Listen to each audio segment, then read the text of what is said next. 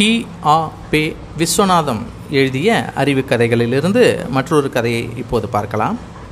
கொல்லும் குத்துவெட்டும் என்கின்ற ஒரு சின்ன சிறுகதை.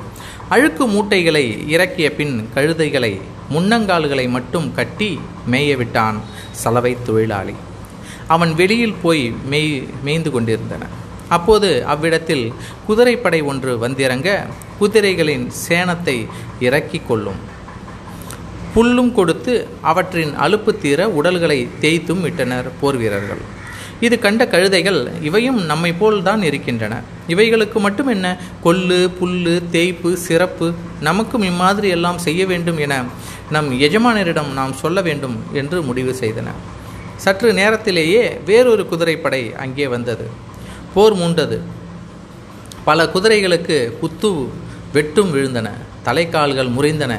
இதை பார்த்த கழுதைகள் நமக்கு கொல்லும் வேண்டாம் இந்த கொத்து வெட்டும் இந்த குத்து வெட்டும் வேண்டாம் என்று உடனே தமக்குள் முடிவு செய்து கொண்டன நாம் எவ்வளவுக்கெவ்வளவு இன்பங்களை எதிர்பார்க்கிறோமோ அவ்வளவுக்கவ்வளவு துன்பங்களும் ஏற்படும் என்பதை இதனால் அறிய முடிகிறது.